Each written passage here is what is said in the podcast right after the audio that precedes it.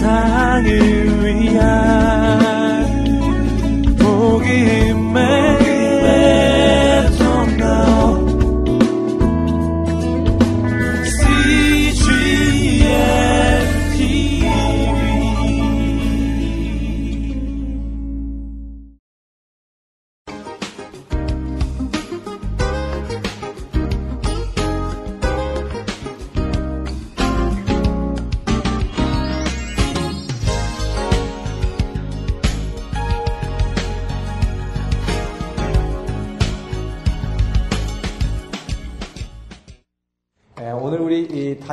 시대에서 아주 핵심이 되는 이 다윗의 이야기.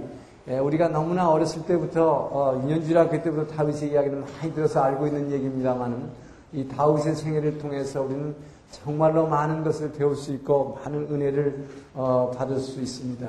예, 오늘 다윗의 생애를 어, 전부 정리하는 가운데에서 여러분들이 예, 그것이 어떻게 나의 삶 가운데 적용될 수 있는 것을 한번 생각해 보시고 다윗은 어, 이 17살 소년 때 하나님의 기름 부음을 받아서 나이 30에 유다의 왕이 되고 또 37살에 전체 통일 이스라엘의 왕이 돼서 어, 이 결국 한 80세까지 약 40년간 총 40년간을 어, 왕의 생활을 합니다만은 사실은 그의 생애를 돌이켜 보면 고난의 세월이 너무나 길었고 어, 그 고난의 세월이 사실은 엄청난 예, 축복이었음을 보게 됩니다.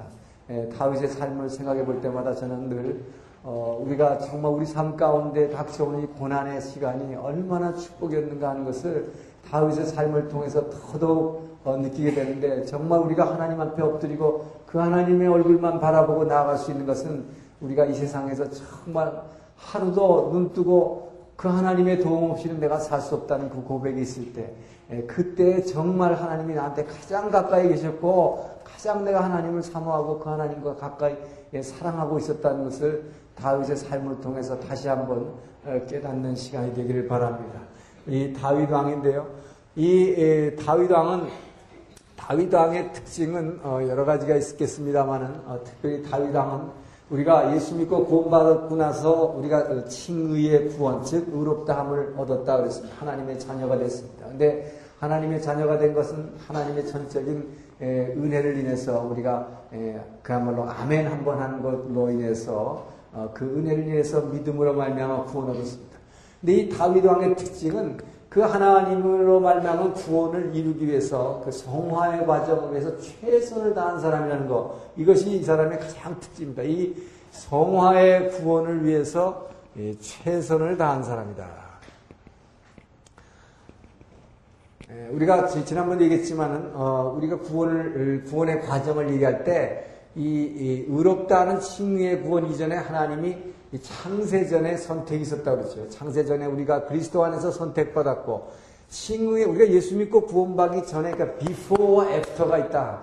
예수 믿고 구원받은 그 전에, before는 아주 먼 옛날 창세전에 하나님께서 우리를 그리스도 안에서 이미 잉태하시고 선택하시고 사랑을 부어주셨던 그 사랑이 있었다는 것.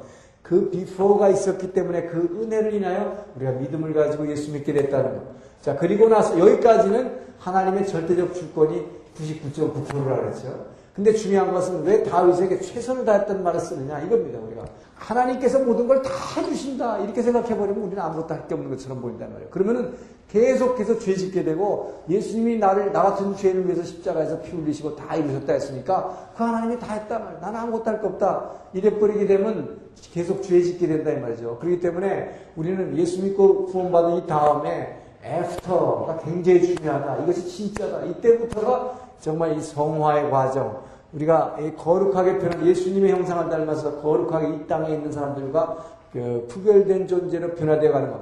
이것은 하나님이 다 하는 것이 아니라 우리가 하는 것이 우리가 최선을 다하는 것이 필요하다는 것이 이것이 예, 제가 임의적으로 약 10%라고 했어요. 그죠?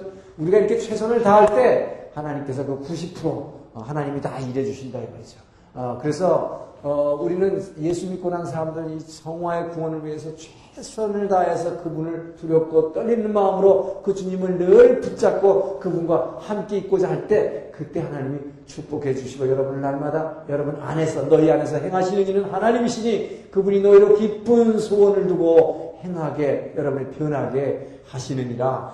그래서 다윗은 우리의 영 그래서 우리의 영이 구원받았다는 것이 칭의의 구원이라고 그랬고 이제 성 거룩하게 변화되는 것은 이 영이 이제 조그만 씨앗에서부터 열매 맺어가는 과정이다. 그리고 본 어게인한 거듭난 아기가 자라는 과정이라고 했습니다. 바로 우리의 영이 이제부터 우리 안에 오신 그 주님으로 말미암아 날마다 우리를 그 영이 자라가게 하실 때 그 속사람이 자라가는 상태를 밖으로 드러내주는 것이 겉사람입니다. 그렇기 때문에 우리가 예수 믿고 나서 이렇게 거룩하게 변화되는 과정이 반드시 바깥으로 드러나는데 그것이 겉사람을 통해서 여러분의 삶으로 드러나는 것입니다. 그 겉사람이 뭐냐? 이 겉사람, 이 겉사람이 바로 우리가 혼이라고 그러는 것이죠. 이 우리의 혼, 이 영이 구원받았는데 이 영이 자라는 만큼 이 혼으로 우리의 상태가 영의 자라는 상태가 드러나는 열매 맺어가는 것이 다 드러나는 게 숨길 수가 없어요. 이거는. 그래서 이 드러나는 상태 이거를 지정이라 고 그러는 거예요. 지정이다. 그래서 이것을 우리의 생각이 변해가는 것이고 우리의 감정이 주님의 마음으로 긍휼적인 마음으로 변해가는 것이고 나의 의지가 온전히 주님 앞에 완전히 엎드려서 그분 앞에 엎드려지는 것. 이 그래서 나의 생각이 하나님의 생각으로 바뀌어지는 것이죠. 자, 그래서 다윗은 다윗만큼 내 생각으로 하지 아니하고 내 생각 이게 선악과라서 내 마음대로 내가 선악을 구별하지 않고 늘 다윗은 뭘 했습니까? 하나님의 생각으로 자 하나님의 생각을 늘 구한 사람이다. 그래서 다윗은 무슨 일을 할 때마다 현재 하나님의 뜻이 무엇입니까? 먼저 하나님의 뜻을 먼저 구했다 이 말이죠. 예, 그래서 이 우리의 생각을 변화시키는 것은 이 말씀이라고 했어요. 이 하나님의 생각, 이 말씀입니다. 그래서 우리는 늘 말씀을 손에서 떼어서는 안 된다. 자, 그리고 이 감정의 변화, 이 감정이라고 하는 것은 우리의 감정이 변화시키는 것은 기도인데 다윗의 시편, 다윗의 시편이라고 하는 것은 이 다윗의 시편은 완전히 얼마나 다윗이 그 간절한 마음으로 하나님께 하나님을 찬양하고 기도했는가 하는 것을 보여주죠. 다윗의 시편 이건 온전한 기도요 이것은 찬송이었다. 그래서 이 다윗은 늘 하나님을 찬양하고 기도하는 마음으로 시편을 어, 쓰게 됐고 시편을 지었고 시편 150편 중에서 거의 3분의 2에 해당하는 것을 다윗이 썼다는 거죠. 다윗의 시편이라고 하잖아요. 그 뭐그 그 정도로 늘 어, 하나님께 기도하는 그 기도하는 자세, 기도하는 마음을 늘 표현하고 살았다. 자, 그리고 그냥 세상적인 감정으로 봐도 다윗같이 정말 감정이 풍부한 사람이 없었어요. 그래서 다윗은 이 하프를 너무나 당대의 이스라엘 전체에서 가장 하프를 잘 타는 사람이었다. 그렇기 때문에 이 사람은 이름 없는 목동이었지만 이 하프를 잘 타갖고 나중에 이제 사울왕의 궁중에 악사로 취직하는 걸 통해서 이제 왕궁과의 인연을 처음 맺게 되는 하나님께서 참 기가 막히게 인도하시는 걸 어, 보게 되죠. 에, 그래서 참 이 사람은 악기도 잘 다뤘고 노래도 잘했고 하는 것을 알 수 있어요.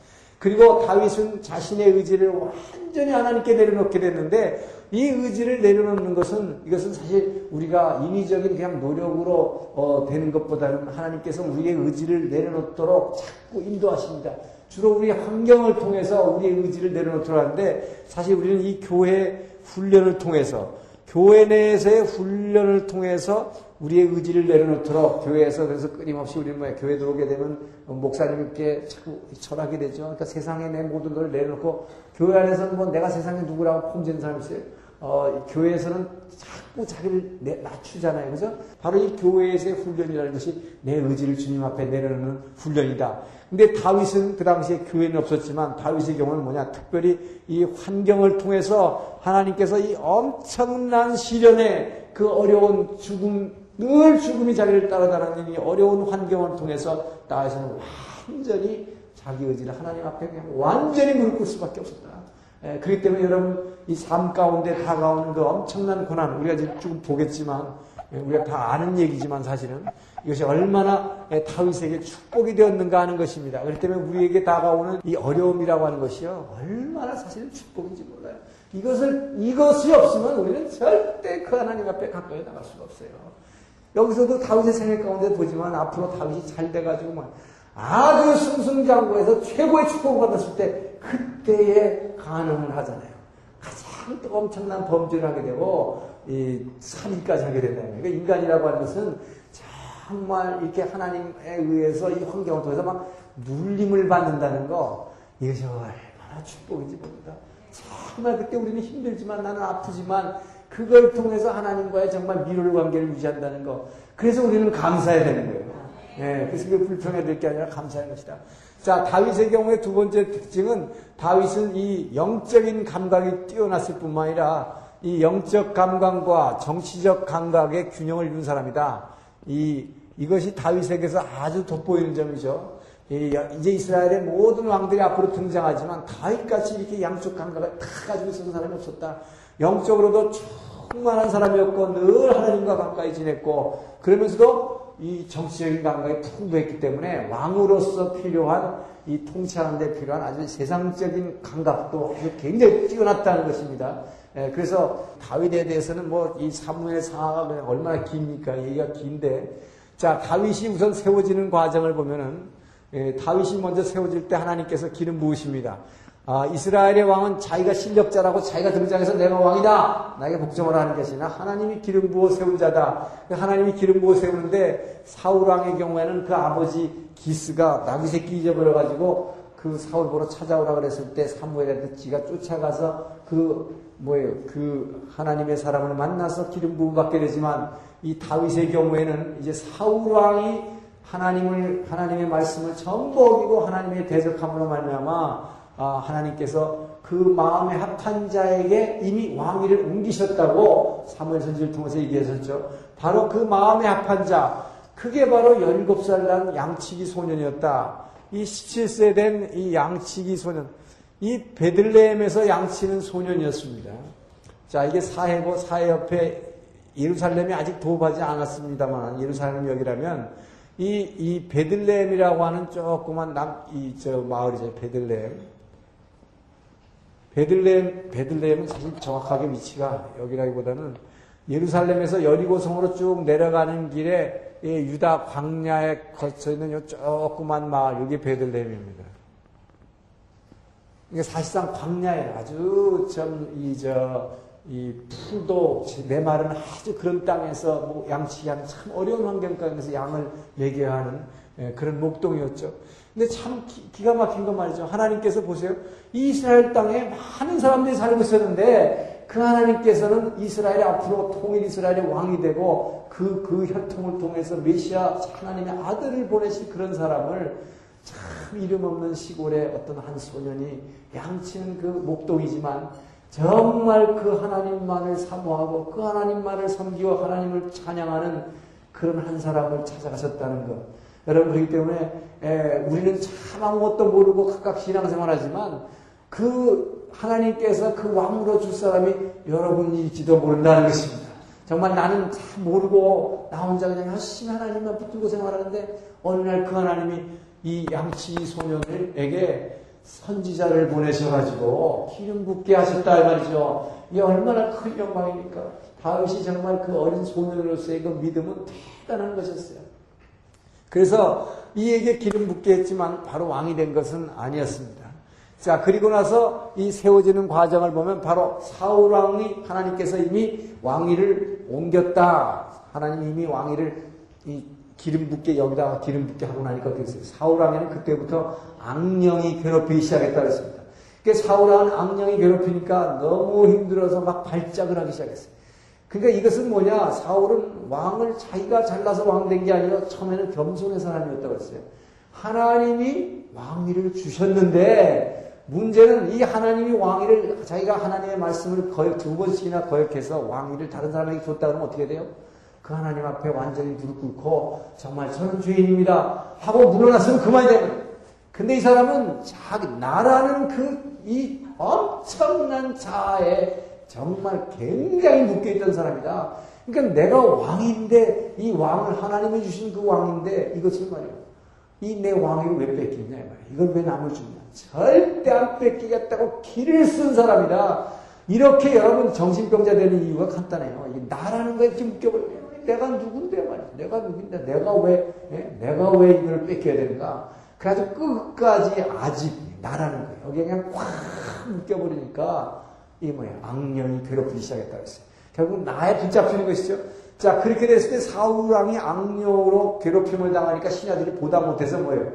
이 땅에서 찬양을 가장 잘하는 사람을 하나 불러다가 말하자면 사우랑 앞에서 사우랑이 발작하면 그때마다 앞에서 우리 하프를 타면서 이 시편을 찬양하게 만들었단 말이죠. 그러면 그 악령이 물러나고 물러나고 자 그래서 이 다윗을 갖다가 하나님께서 이 사우랑의 이 자 궁중 악사로 취직하게 만들죠.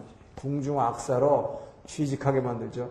그래서 사우랑의 앞에서 이뭐 수금을 타게 되면 수금을 타게 되면 그 악령이 물러나게 됐다. 자, 그래서 이 그러나 왕 앞에 있었, 다 그러지만 뭐야 왕참 멀찌감치 앉아가지고 이렇게 무릎 꿇고 앉아 수금을 탔단 말이죠. 그러니까 이 사우랑은 자기 밑에서 수금 타는 사람이 누군지도 알지도 못했던 것입니다. 근데 어떻게 알게 되느냐?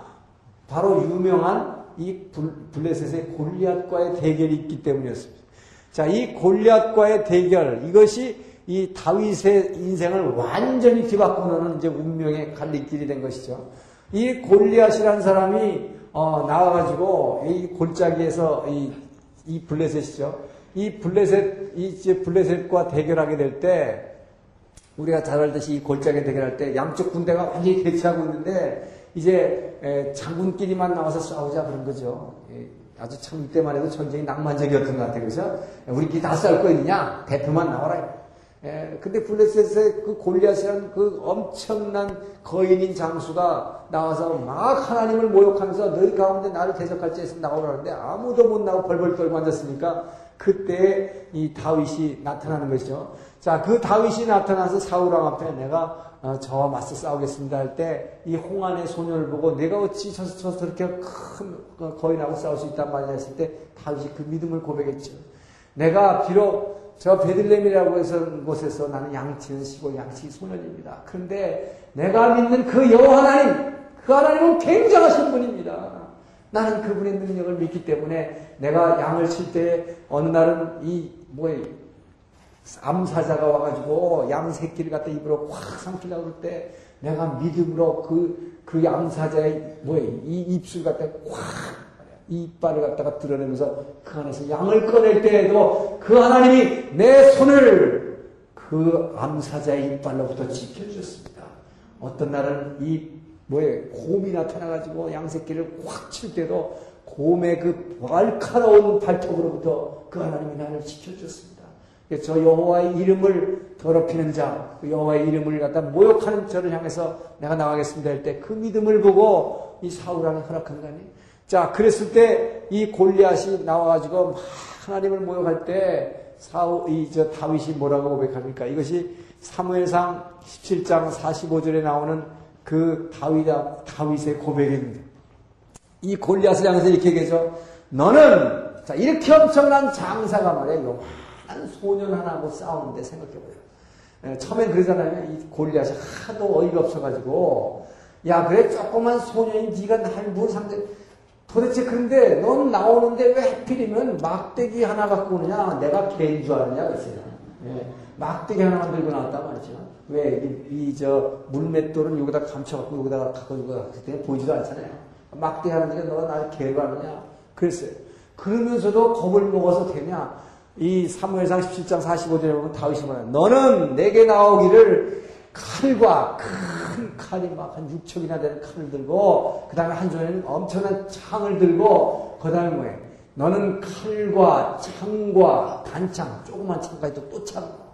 아니 조그만 손이라고 싸우는데 뭐가 그렇게 무서워서 이렇게 엄청난 거인이 말해 그러나 그러나 나는 내가 모욕하는 만군의 이스라엘의 여호와 하나님의 이름으로 너 앞에 나가더라. 여러분 이 믿음이 당시에 이 믿음이 여호와의 이름을 너무나도 귀히 여기는 이 믿음이 골리앗을 죽인 것입니다. 여러분 그 물맷 돌이 골리앗을 죽인 게 아니라 바로 그 다윗의 믿음, 그 믿음에 맞아 죽는 거예요 골리앗.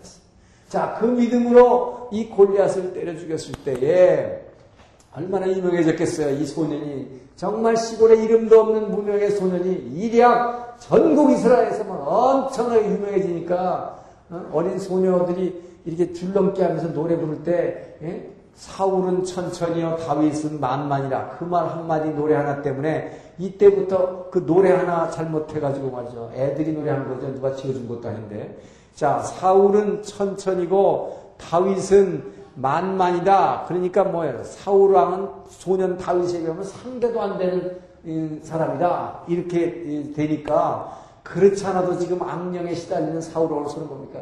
이 왕위를 분명히 사무엘 선지자가 얘기하는데 하나님의 마음에 합한 자다 옮겼느니라. 그 하나님의 마음에 합한 자가 누군가 했는데 아 사람들이 노래 부르는 걸 보니 뭐야? 사울은 천천히 다윗은 만만이다. 저자가 바로 하나님의 세월 만이다 하는 것을 알게 됐을 때 그때 그 하나님 앞에 무릎 꿇어야 될 사울은 말이죠. 그 왕위를 죽어도 놓지 못한 거죠. 그러니까 뭐예요? 그때부터 이제 다윗을 죽이기로 결심하는 것입니다. 자, 이 엄청난 목숨을 걸고, 이, 여러분 생각해보세요. 이게 하도 우리가 많이 들은 얘기지만, 17살 난 소년이 이렇게 엄청난 거인 앞에 죽음을 무릅쓰고 맞대결했을 때는 자기 목숨을 내건 거 아니에요? 왜? 여호와의 이름을 모욕하는 그 자를 정말 자기는 하나님의 이름으로 자기 생명을 걸고 나가서 나라를 지켜서 싸웠는데 바로 이런 엄청난 참 이 뭐예요? 요즘으로 말하면 뭐라 무공을 세웠는데도 불구하고 바로 이 일로 인해서 핍박받기 시작한대. 자, 이 핍, 핍박 정도가 아니라 박해죠. 박해받는 다윗이. 끊임없이 박해받는데, 이 박해받는 다윗이 이게 정말 축복이다. 이 하나님은 이 다윗이 이렇게 엄청난 일을 행했지만, 이때부터 이제 이 사울 왕으로부터 그냥 날마다 죽음의 문턱에 몰리게 되는데, 자, 이 사울왕이 보니까 말이죠. 엄청난 일을 했어요. 그러니까, 야, 너 대단하구나. 저 아이가 누구냐? 그랬더니 그때서 사람들이 얘기해 준다면서 이새라는 사람의 여덟 번째 막내 아들인데, 그 아이가 바로 전에부터 왕님, 이 왕 앞에서 수금을 타던 아이입니다. 아, 그래? 그러면 내 앞에 와서 이제 전에는 뭐 part-time job이었는데, 그 part-time이었단 말이야. 뭐, 뭐, 발작할 때마다 불러가지고 했는데, 이제 뭐, full-time job으로 너 왕궁에 와서 맨날 이거 타고 앉았으라 그랬단 말이야. 그러니까 그때부터 사실 이게 엄청난 뭐예요 장군으로서 사실은 상대방 적장을 죽였는데 그에게 맡겨진 job은 full-time job으로 이거 하는 거였어 이거 예? 하프 연주 매일 연주하는 거예요. 근데 왜 연주 시켰느냐? 그래서 결국은 이 풀타임 악사로 이제 이 취업하게 되는데 이 풀타임 악사로 취업한 이유는 뭐냐? 이렇게 해놓고는 사우랑은 이를 죽일 기회를 찾기 위해서였습니다.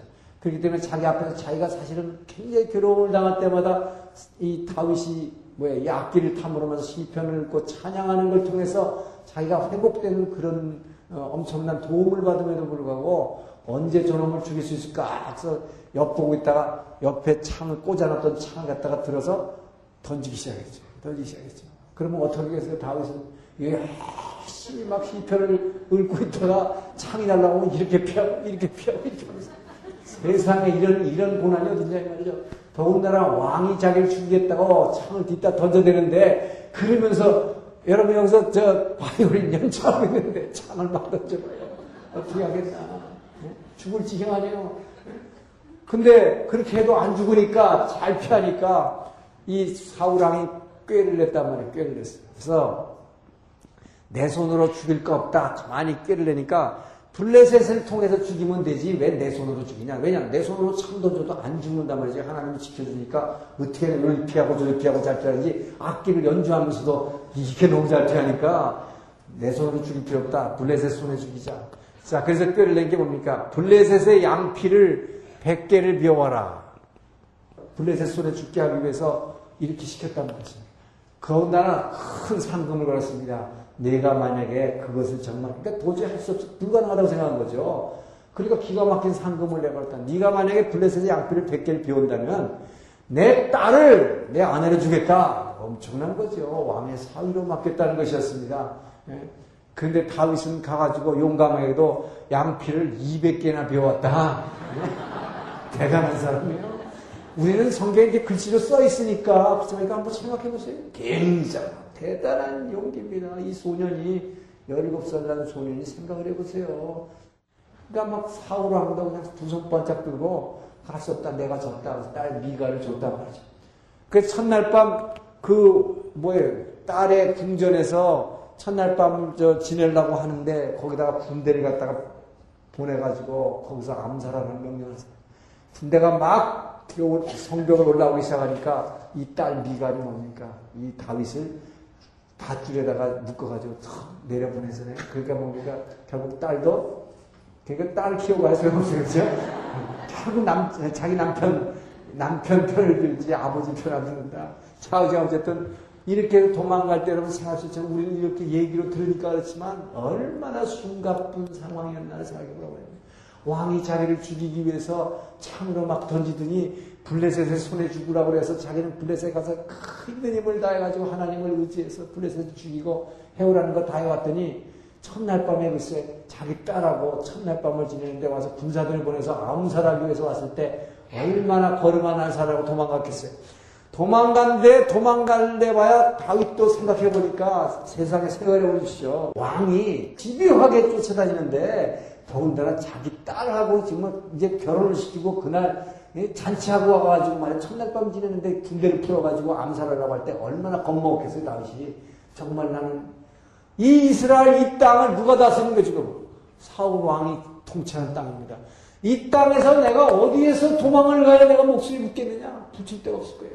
자 그래서 도망간 것이 바로 이 실로에 있는 성소였습니다.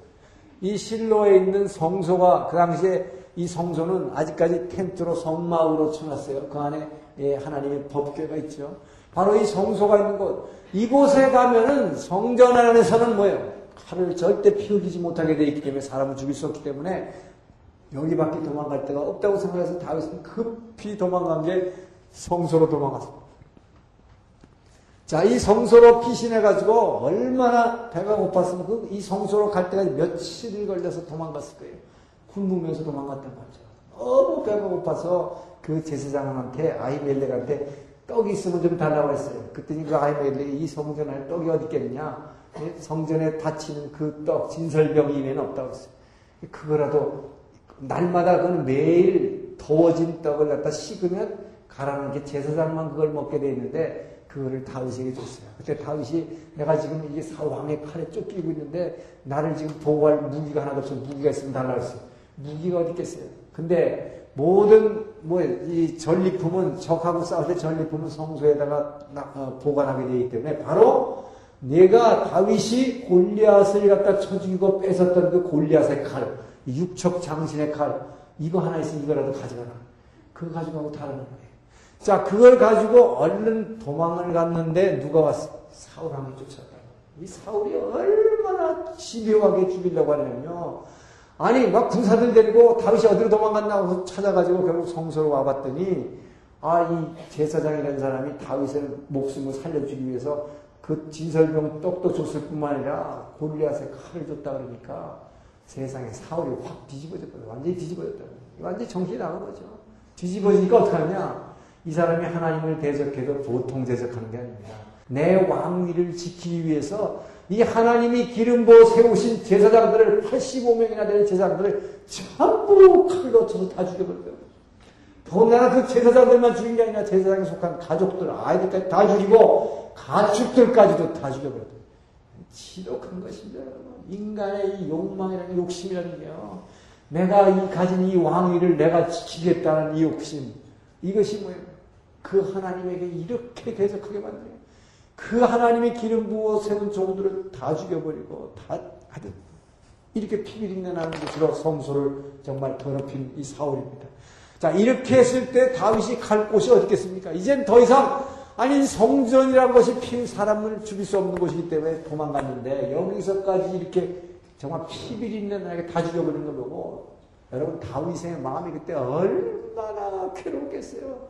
이것이 바로 사망의 흠심한 골짜기를 걸치라고 내가 해를 두려워하지 않는 것은 하나님께서 나와 함께 하십니다. 여호와의 지팡이와 막대기가 나를 안위하시나이다. 여러분 이 죽음 가운데서 날마다 쫓기는 다윗의 고백이 듣던 것입니다. 이것이 오히려 처음 시작이 우리가 잘 아는 다윗 시편 2장편이에요. 여호와는 나의 목자시 내게 부족함이 없으시로다.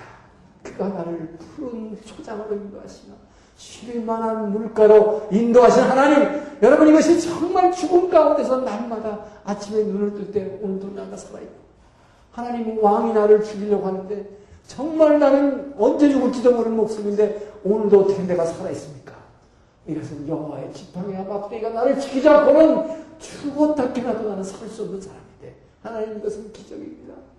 바로 이런 기적을 매일매일 체험하는 다윗으로서는 그 엄청난 고통이 그 하나님께서 자기를 쉴 만한 물가로 인도하시고 푸른 초장으로 인도하시는 그 하나님으로 고백할 수 있었던 것입니다.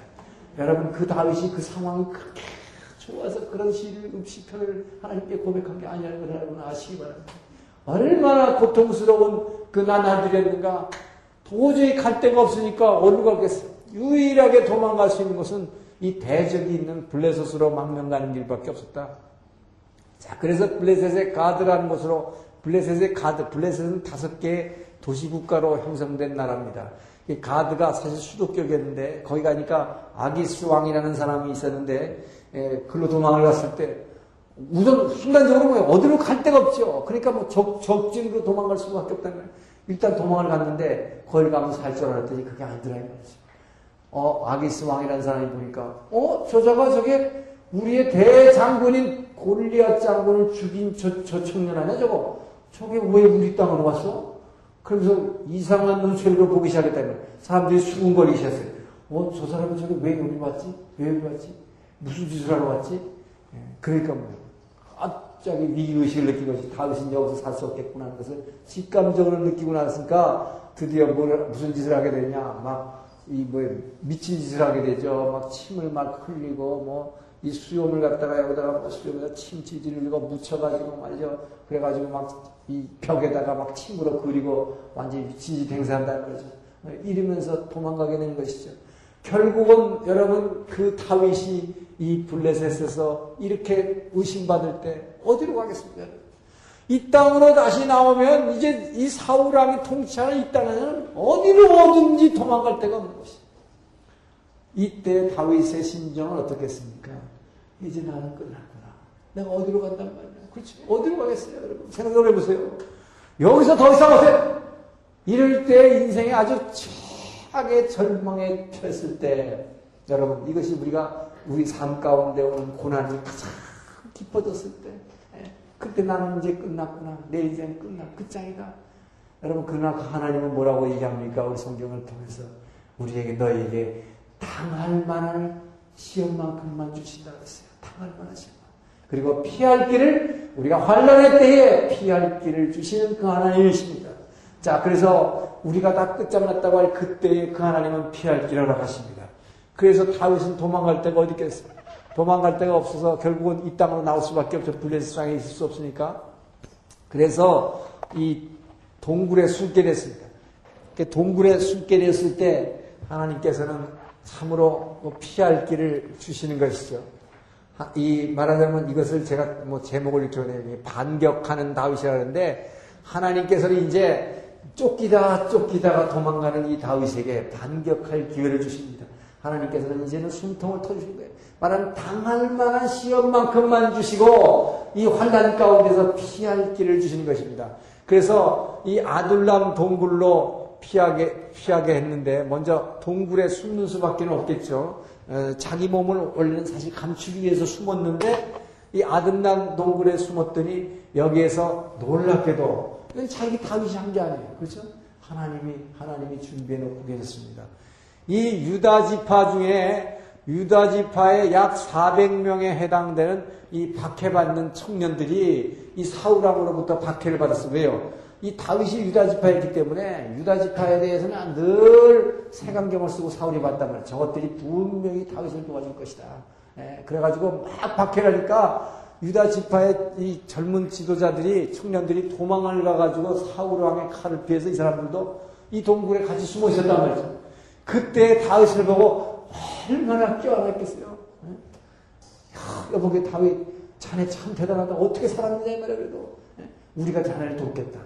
예, 그래서 여기서 이 400명이 다윗을 추대해가지고 이 유다 지파의 이 박해받는 400명의 여기서 두목이 됩니다. 그 일종의 조폭 조직 같은 조직을 거느리게 되는 거예요. 예, 그래서 정말 이것이 정말 다윗으로서는 이제 얼마나 정말 천군 만군을 얻은 거겠습니까? 하나님께서 예배한 것이에요.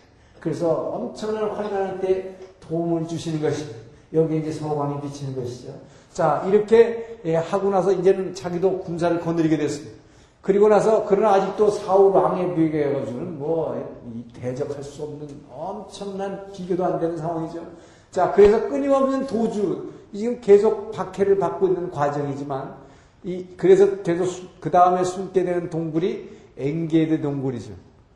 이 엔게디라는 것은 여러분 요즘 성지순례를 가도 가시면 볼 수 있는데 이 유다 광야의 중간쯤에 있는 이 엔게디 동굴이라고 하는 것은 여기는 이 오아시스가 이 오아시스라기보다는 이 큰 바위가 하나 있어서 거기서 막 물이 철철철철 나오는 어, 이 광야 가운데 사막 가운데에서 아주 그 물이 흘러내리는 곳이기 때문에 옆에 좀 나무들도 있고 아주 좋은 곳이에요. 예, 그래서 이곳에 예, 숨어들었었는데 이곳에 숨어들 때 사울왕이 이제 다윗을 죽여가 죽이기 위해서 뭐 끊임없이 이 사울은 지금 사실은 말이죠. 하나님께서 이 블레셋을 제압하라고 왕으로 세워주셨는데 지금 블레셋이 대적인데 블레셋을 놔두고 지금 하는 일이 뭐야? 주 업무가 다윗 죽이는 일이었단 말이에요. 그러니까 다윗 죽이려고 맨날 군사들을 끌고 돌아다니다가 발을 가리러 엔게리 동굴로 들어갔다 왔어요. 발을 가리러. 예, 왕이 발을 가린다는 얘기는 이 큰 거 보는 겁니다. 예, 큰거 보려면 발을 가렸단 말이에요. 이 들판에서 왕이 하려니까 이제 발을 가려주는 것이죠. 그래서 발을 가리기 위해서 누가 한 사람만 데리고 이 동굴로 들어가지고 볼일 보려고 들어왔단 말이죠. 그때 이 안에 숨어 있던 이 400명의 이 뭐야 다윗과 그 용사들이 보니까 그 부하들이 말씀 저거 지금 볼일 보고 그냥 한 칼에 한 방이면 되겠 텐데 그냥 이렇게 할까요? 일단 다윗은 죽이지 않았죠. 절대로 하나님의 기름 부어 세운 왕을 죽이지 말라. 여러분 이것이 위대함입니다. 하나님의 기름 부어 세운 자에게 절대로 인간이 보복하지 말자다. 정말 자기를 지금 죽이기 위해서 그렇게 쫓아다니고 있는 이 왕이지만은 절대로 그 왕을 해치지 말라고 했어요. 이것이 다윗의 위대한 것입니다. 그렇기 때문에 원수가 없는 것은 하나님께 속한 것입니다, 여러분. 그렇기 때문에 원수를 사랑하고 너를 위해서 해를 끼치는 자에게 보복하지 말라. 주님께서 우리에게 크게 봐서 그를 위해서 우리를 축복하라. 이 다윗은 사울을 절대 그래서 해치지 않았습니다. 오히려 하나님의 기름 부은 자이기 때문에 건드리지 않았습니다. 다만 그 사울왕에게 정말 억울하다는 걸 호소하기 위해서 사울왕의 옷자락을 살짝 비웠다고 그랬어요. 그죠? 자, 그리고 나서 사울왕이 볼일 다 보고 바깥으로 나갔을 때 그때 참 멀리서 외치게 됩니다. 사울왕이여, 사울왕이여. 깜짝 없어. 아, 이게 누구냐? 내가 쫓아다니는, 죽이려 쫓아다니는 다윗인데. 어찌하여 왕은 나를 헤아려합니까? 내가 왕께 도대체 왕께 내가 잘못한 일이 무엇이 있습니까? 왜 내 생명을 이렇게 쫓아다닙니까? 나를 죽여. 나는 왕을 얼마든지 죽일 수 있었지만 그 왕을 내가 하나님의 기름 부어 세운 왕을 나는 내 손으로 건드릴 수 없기 때문에 당신이 내가 살려줬습니다. 다시 나를 죽이려고 쫓아다니지 마십시오. 아, 이렇게 했을 때 이 사울왕은 말이죠. 이야, 너 대단하구나. 너 굉장하구나. 네가 내 생명을 살려줬구나. 야, 너 참 내 의인이다. 내가 다시는 쫓아다니지 않을게. 예, 사울왕은 늘 거짓말했단 말이죠. 이렇게 얘기해놓고는 더 대군을 이끌고 쫓아오게 되죠. 자, 그래서 한 번 더 이제 이 십광야, 예, 우리말로 십광야라는데 이게 Zip, Zip이죠. Zip, 영어로 zip code 할 때 zip입니다. 이 Zip 광야. 이게 왜 zip인, zip code가 됐느냐? 여러분, 미국에서 이 우편번호를 집 코드라고 그러잖아요. 이게 바로 집 광야예요. 이 광야에 에, 다윗이 이 집, 이 집 광야라고 하는 곳에서 어, 이제 사울왕이 이제 다윗을 죽이기 위해 가지고 수천 명의 병력을 이끌고 야영하면서 다윗을 죽이고 죽이려고 했을 때 오히려 다윗이 거꾸로 반격한 것입니다. 다윗이 이 사울왕의 약 3천 명의 병력이 밤에 텐트를 치고 야영하는 곳에 몰래 잠입해 들어가 가지고 정말 보면 다윗이 얼마나 용감한지 알 수 있어요. 그죠? 오히려 자기를 죽여 수천 명의 병력이 잠자고 있는데 자기 거 그 안에 뛰쳐 들어갔단 말이죠. 그래가지고 그 사울 왕이 잠자고 있는 그 텐트 안까지 들어갔다. 예, 그 텐트 안에 들어가가지고 이 뭡니까 사울 왕을 그 자리에서 보니까 사울 왕이 누워 있는데 그 옆에 창이 하나 꽂혀 있고 물통이 하나 넣어 있는데 그 창을 들어서 그냥 이렇게 하면 끝나는 거예요, 그죠? 예, 그러나 그때도 이 다윗은 절대로 하나님 기름 부은 자를 해치지 않기 위해서 그냥 그 창과 물통만을 증거로 들고 나오게 됩니다. 이렇게 나오게 될 때, 그러나 여러분 그 안에 잠입하게 될 때는 어떻게 했겠어요? 거기 보초 쓰고 있는 여러 사람을 죽였겠죠. 다윗은 그렇기 때문에 사실 사람을 너무 많이 죽인 사람이에요. 그래서 나중에 하나님께서 성전을 세우겠다 할때 하나님 너는 너무 많이 피를 흘렸기 때문에 사람의 피를 너무 많이 사람 죽였기 때문에 너의 손에서는 내 성전을 짓지 않겠다. 내 아들에게서 짓겠다 하나님께 말씀하신 이유도 아까도 보십시오. 블레셋의 양피 100개를 비워라 할 때 200명을 벌써 죽였다고요, 여러분. 이게 굉장한 살인자예요, 따지고. 네? 네. 근데 어쨌든, 어, 그리고선 이 사울왕에게 저 멀리 나가가지고 또 그 아침에 동력이 토올 때 큰 소리를 외쳐가는데 사울왕이여, 사울왕이 어찌하여 나를 죽이라 하십니까? 나는 당신의 텐트 안에 들어가서 내 당신을 참으로 단창에 죽일 수 있었지만 하나님이 기름 부어 세운 종이기 때문에 제가 건드리지 않았습니다. 다시는 나를 따라오지 마십시오.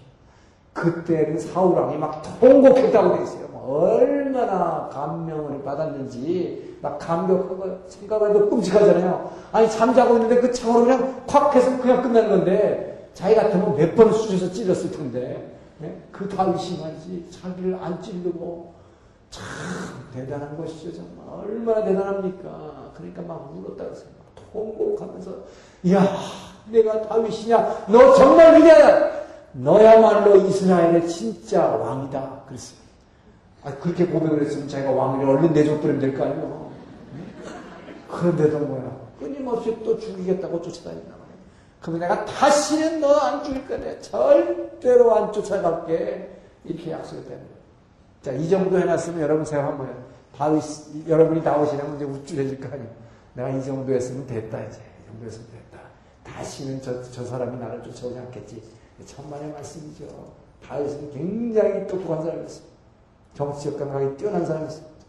내가 이 정도 했으면 이제는 저 사울이 그냥 악에 받쳐가지고 다시 안 쫓아오겠다 했지만 아마 분명히 나를 죽이기 위해서 이제는 엄청난 병력을 동원해서 최후의 결정할 것이다.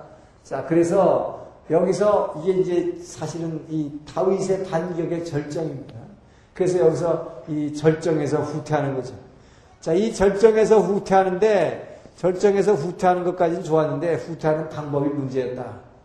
자, 여기서 이 십광야라고 하는 것, 이 십광야, 그래서 이, 이게 왜 집코드가 됐냐?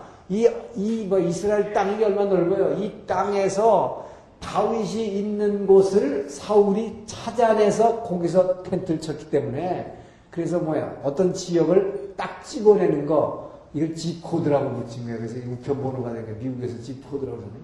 예. 결국은 다윗이 있는 곳을 알아내긴 분명히 알아냈단 말이죠. 근데 오히려 자기가 당할 뻔했죠. 자, 그런데 여기서 그래서 이제 이 다윗이 후퇴하는데, 후퇴하는데, 가만히 생각해 보니까 뭡니까? 다윗이 이렇게 생각한 거죠.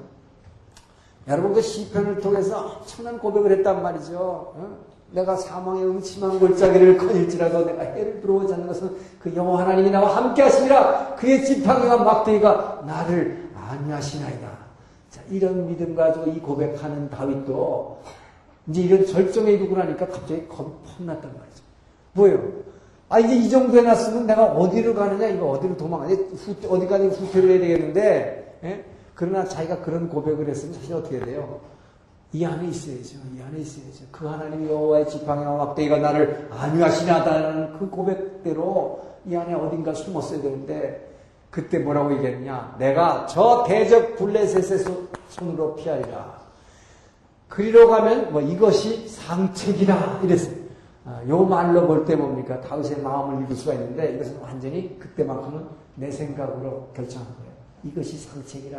내가 저 블레셋의 동네에 들어가면 더 이상 사울왕이 나를 쫓아오지 못할 것이라.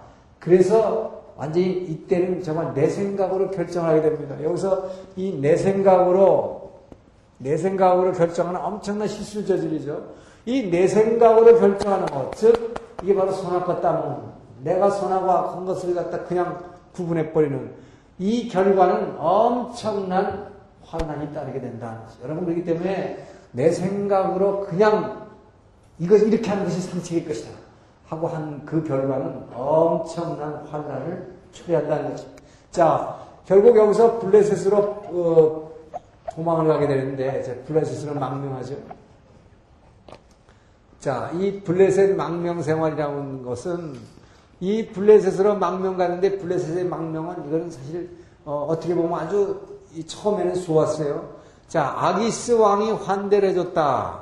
아기스 왕이 환대해 줬다는데 우리가 이게 성경을 보면은 성경의 저자는 아기스 왕 1세 2세 무슨 뭐 여로보암 1세 2세 이런 말 안 하죠. 역사가들이나 이렇게 얘기하지. 여기서 말하는 아기스 왕은 아기스 왕 2세에 벌써. 그러니까 처음에 블레셋으로 저 성소에서 도망갔을 때 그 자기를 막 의심했던 그 아버지 왕은 죽었고 그 아들 아기스 왕은 평소에 굉장히 다윗 소년을 동경했던 사람이에요. 왜냐하면 비록 자기네 골리앗을 죽였지만 어떻게 저 소년이 우리의 엄청난 대장군을 상대한다는 사람을 죽였을까 늘 마음속에 신기하게 생각합니다. 그 다윗에 대해서 늘 동경하고 있던 사람이에요. 그래서 이 사람을 아마 알았던 것 같아요, 다윗이. 그래서 이 아기스 왕 2세에게 망명을 요청하고 들어갔을 때 이 아기스 왕이 아주 환대하고 받아줬다 그랬어요. 그냥 받아줬을 뿐만 아니라 이 블레셋의 땅을 줬다 그랬습니다. 그래서 블레셋의 동네 여기가 이제 가드라는 수도라면 이 밑에 있는 이 남쪽에 있는 이 시글락이라고 하는 땅을 어, 줬다고 그랬어요. 땅을 내줘갖고 당신네들 여기서 400명이나 되는데 400, 400명 정도가 아니라 이제 그들한테도 아내들도 있고 자식들도 있고 가족들이 많이 붙어 되겠어요. 그러니까 약 한 천여 명이 되는 이 다윗의 일행에게 땅을 줘서 그 시빌락이라는 땅을 줘서 살겠다 그랬어요. 그러니까 아주 여기서 자살 것 같이 보였습니다. 이 땅은. 그런데 문제는 뭐냐? 여기서 엄청난 환란이 닥치게 된다. 여기서 엄청난 환란. 이것이 바로 내 생각으로 결정한 결과였습니다. 아주 그 잘못된 결정에 의해서 환란이 닥치는데 뭐냐? 큰 두 가지 환란을 닥치게 되는데 먼저 여기서 자기 그 이 사울왕하고 이스라엘 자기네 자기 백성들과 엄청난 전쟁을 하게 되는데 거기에 동원되는 것입니다. 자, 이 아기스 왕이 전쟁에 동원, 그러니까 동족과의 동족과의 전쟁에 동원되는 것입니다. 자, 아기스 왕이 이렇게 합니다.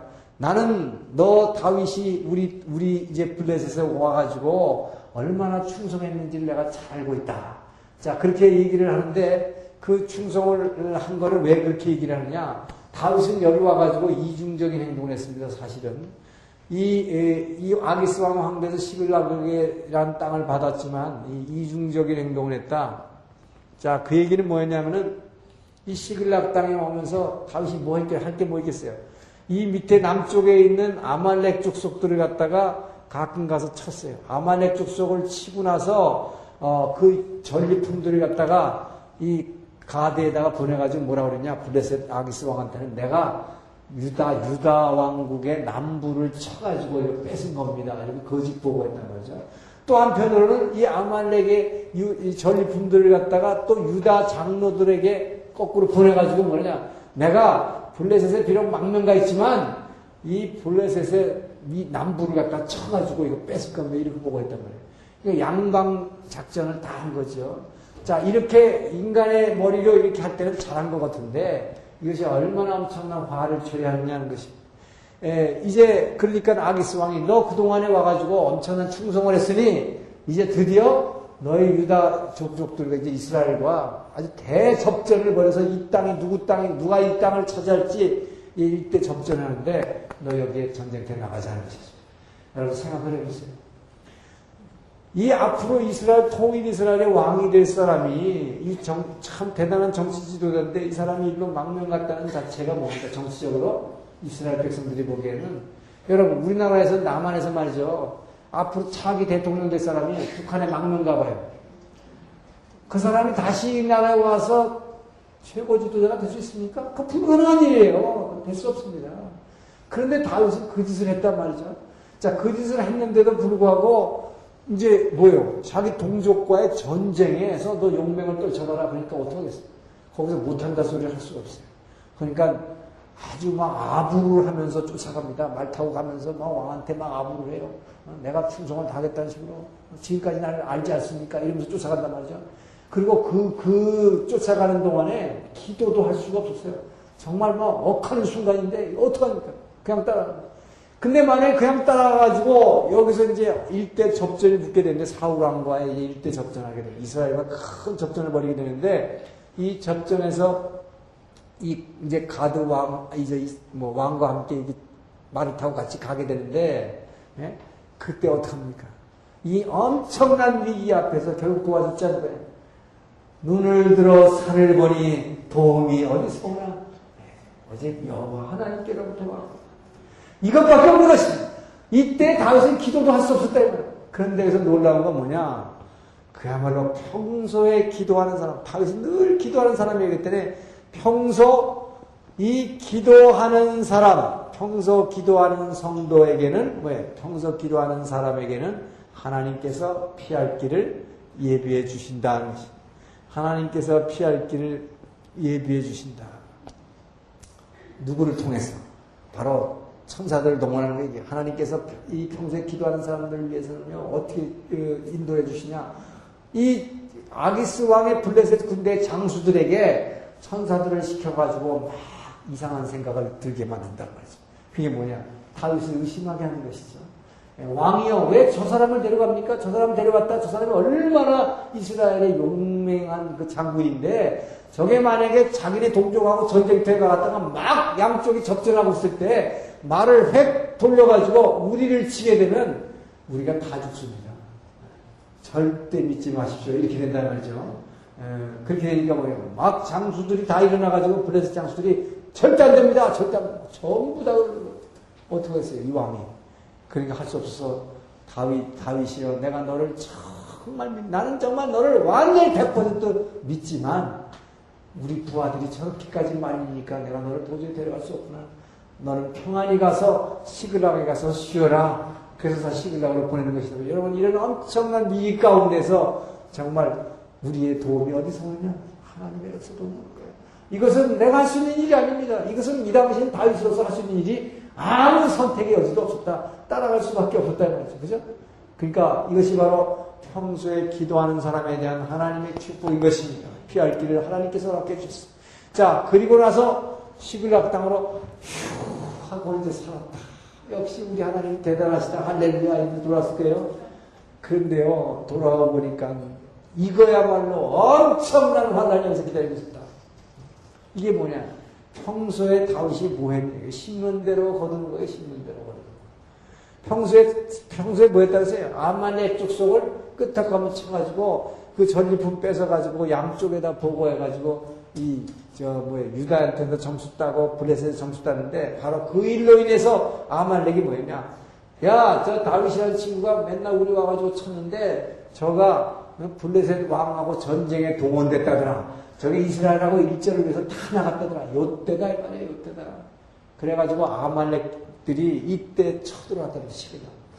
이 시글락을 쳐들어오니까 뭐야, 남자들 장수들은 전부 다윗에 따라서 블레셋 군대와 함께 전쟁터로 나갔단 말이죠. 이제 여기 이 전쟁터가 여기 이 뭐야, 갈멜산 있는 이 갈멜산 있고 여기 나온 거예요.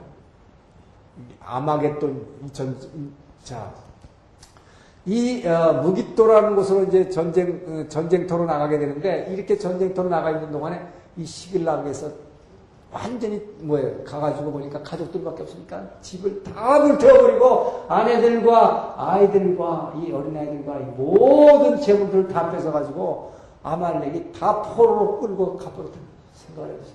가보니까 자기네 동네는 다 불타고 있고 자녀들과 아내들은 다 없어졌고 근데 여기서 참 희한한 거는요. 다윗은 이렇게 도망가면서 살면서도 여기서 아내를 두 명이나 얻었더라고요.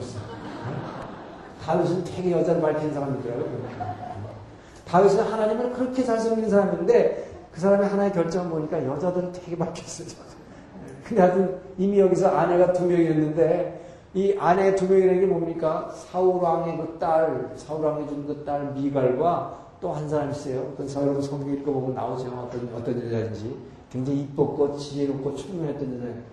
예, 그런데 예, 어쨌든 그 아내들과 아이들과 다 쫓겨 저, 잡혀갔는데 문제는 다윗이 이 자신이 문제가 아니라 이 다윗의 밑에 있던 부하들 이 400명들의 용사들이 보니까 뭐 자기 가족들 다 잡혀갔다는 거죠. 그러니까 뭐 그때에서 어떻게 됩니까? 자기네들이 지도자인 다윗을 향해서 돌로 치려 했다 그랬어요. 왜요? 평소에 못 만났다했단 말이에요. 다윗이 말이 여기 와서 맨날 아말렉만 쳐가지고 만약 끄떡하면은 그거 갖고 막 딴짓하고 그러는데 속으로 불만 있었는데 뭐야. 바로 그것 때문에 우리 가족 다 잡혀갔잖아요. 이게 뭐냐 그래서 다윗을 돌로 치려 했다 그랬어요. 다윗을 돌로 치료했을 때 이 아말렉의 침입으로 인해서 이 전부 다 잡혀가고 아무것도 때 돌로 치료했을 때 다윗은 어떻게 했답니까? 여러분 여기에서 정말로 위로가 되는 것은 이때 다윗이 생각을 해보세요. 이제는 사울왕도 대적인 사울왕도 여기는 없습니다. 더군다나 자기네들의 대적인 블레셋도 지금 여기는 없습니다. 자기를 가장 대적하는 게 누구예요? 바로 자기와 함께 했던 가장 자기에게 충성, 목숨을 걸고 충성을 바쳤던 자기의 부하들이 이제 자기를 돌로 치료할 때 다윗이 어떻게 했어요? 이때 다윗이 하면 성경에 이런 구절밖에 없어요. 다윗이 그때 여호와 하나님을 의지하여 힘을 얻었더라.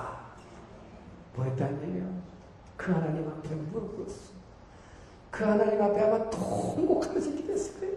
여러분 그런 상황을 생각해봐요. 이런 절대절명의 위기가 없었습니다. 다윗에게 사실은 사울왕의 계속해서 매일매일 죽음을 체험하고 살았지만 정말 가장 자기가 사랑하고 믿고 의지하던 그 동료들이 자기를 죽이려 할 때 그때 하나님 앞에 엎드리고 얼마나 통곡하면서 울었겠어요. 그 여호와 하나님을 의지하고 그 하나님의 의지하여 힘을 얻었더라. 그 힘을 얻고 이르는 것입니다. 여러분 이것이 기도의 능력입니다. 여러분들이 삶 가운데서 정말 고통 가운데서 이 이상 내가 더 이상 어떻게 고통을 받습니까? 하나님 지금 나는 여기서 어떻게 하면 일어날 수 있습니까? 이때 여러분 여호와 하나님께 정말 통곡하면서 부르짖어 보면 정말 그 여호와 하나님께 내 모든 것을 털어놓고 통곡하면서 부르짖을 때그 하나님의 의지하여 여러분이 일어날 수가 있습니다. 그 하나님 주시는 놀라운 그 평강과 그 기쁨과 여러분 그 충만한 그것은 기도하는 자만이 느낄 수 있고 체험할 수 있는 엄청난 특권이요 축복인 것입니다.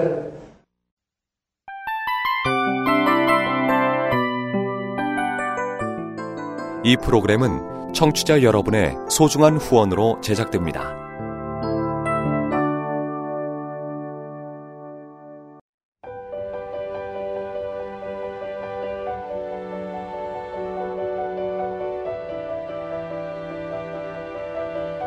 세상에는 수많은 교회들이 있지만 더 깊이 있는 말씀 강해를 찾기 위해 크기로만 교회를 선정하지 않습니다.